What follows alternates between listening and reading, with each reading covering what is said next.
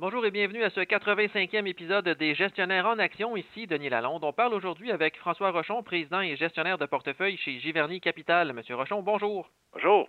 On parle aujourd'hui du boom immobilier résidentiel euh, au Canada et aux États-Unis, ce qui a profité à certains titres boursiers récemment. On se demande s'il y a encore des occasions à saisir de ce côté, mais tout d'abord, les investisseurs devraient-ils miser plutôt sur l'industrie canadienne ou américaine de la construction et de la rénovation résidentielle?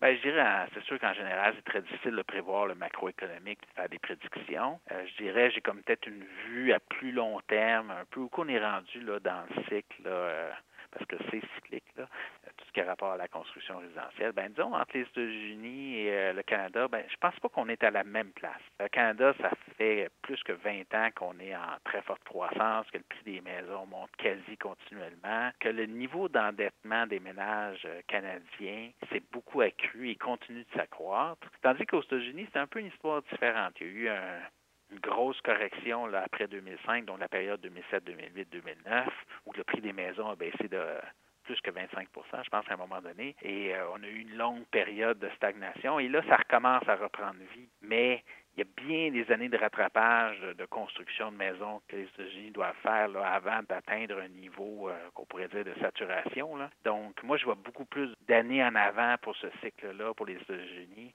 que pour le Canada. Et peut-être la meilleure indication, le chiffre qui résume un peu tout ça, c'est le niveau euh, d'endettement des ménages canadiens qui est à 176% du revenu disponible, alors qu'aux États-Unis, il est 105 c'est une très, très grosse différence. Et si on regarde le prix des maisons aux États-Unis et au Canada, on essaie d'avoir euh, une parité, là, en ce moment, il serait environ 46% plus cher en moyenne au Canada, le prix d'une maison, qu'aux États-Unis. Donc, je pense qu'aux États-Unis, il y a beaucoup plus de potentiel que cette période-là de boom dure longtemps qu'au Canada.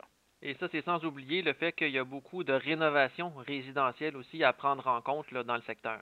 Oui, c'est ça. Ben, je pense que ça revient au même aussi, parce que si les ménages sont endettés, ben éventuellement, ils ne peuvent pas, euh, de façon infinie, augmenter leurs dépenses, autant d'acheter une nouvelle maison que de rénover celle qu'ils ont. Donc, euh, je pense qu'aussi aux États-Unis, il y a plus de potentiel. Ce cycle-là dure plus longtemps.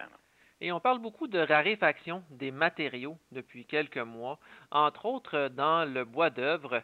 Est-ce que vous voyez là un secteur attrayant là, pour investir là, à long terme?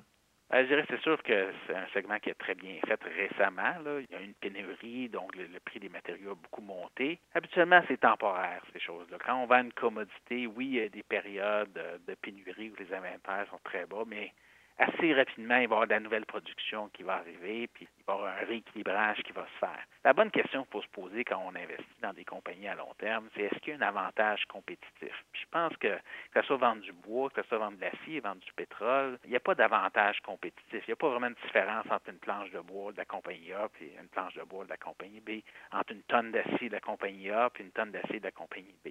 Mais je pense qu'il y a des différences, dans les robinets. Je pense que Moen, c'est les meilleurs robinets, c'est ceux qui ont une très bonne réputation, il y a un brand name, il y a un avantage compétitif. C'est très difficile quand on vend une commodité d'avoir un quelconque avantage compétitif. Donc, si je comprends bien de votre côté, vous misez plus sur les fabricants d'accessoires comme les baignoires ou les robinets dans votre portefeuille, entre autres avec l'entreprise Fortune Brand.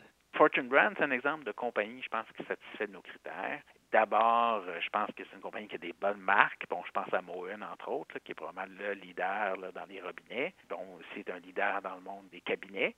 Je pense que c'est une compagnie qui peut réaliser des meilleures marges, des meilleurs rendements sur ses capitaux propres que les autres joueurs de l'industrie. Je pense qu'il y a des avantages compétitifs et aussi, en plus, je pense que la direction gère très bien le capital. Elle a fait des acquisitions intelligentes. Elle a aussi racheté des actions à des moments opportuns. Donc, si on regarde, là, c'est une compagnie qu'on pense qu'ils peuvent croître probablement leurs bénéfices par action, 11-12% par année dans les années à venir. Puis, on se regarde l'évaluation, euh, l'évaluation est très, très raisonnable. Donc, c'est un exemple d'une compagnie qui va bénéficier du cycle de bonne croissance dans tout ce qui est rapport à, la construction résidentielle, mais je pense aussi qu'il y a quelque chose d'intrinsèque dans la business qui fait qu'elle a des avantages compétitifs et elle va bien faire à long terme. Et du côté des fabricants de maisons, donc les fabricants d'immobilier résidentiel, en portefeuille, vous avez aussi l'entreprise NVR qui est basée en Virginie. Parlez-nous un peu de ce titre-là qui, selon vous, pourrait aussi être attrayant à long terme.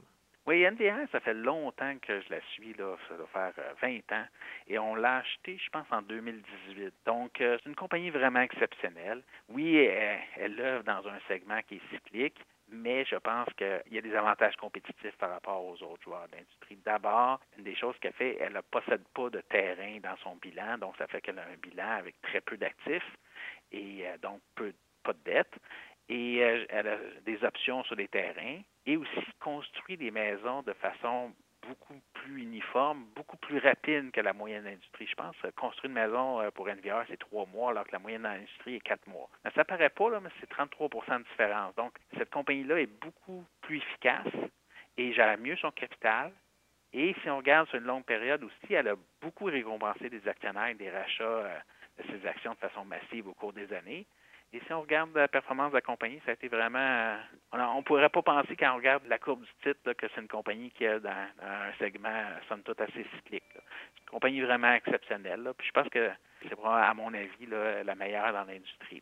Donc, si je vous comprends bien, les investisseurs qui veulent profiter du boom immobilier en Amérique du Nord devraient avant tout miser sur l'industrie américaine qui a plus de potentiel de croissance encore que du côté du Canada. Je pense qu'aux États-Unis en général, on est juste au début d'un long cycle de croissance. Tandis qu'au Canada, à mon avis, je pense qu'on est plus à la fin. On a beaucoup étiré l'élastique, je pense, de l'endettement et du prix des maisons au Canada. Puis je pense qu'une pause va être nécessaire à un moment donné, là, donc je ne sais pas quand, évidemment. mais euh, je pense que de ce côté-là, euh, il y a plus de potentiel aux, États-Unis qu'au Canada. Et aussi, bon, je pense qu'on peut trouver, c'est important ce bout-là, des compagnies qui ont vraiment des avantages euh, compétitifs solides et durables à long terme. Merci beaucoup, M. Rochon. Ça fait plaisir.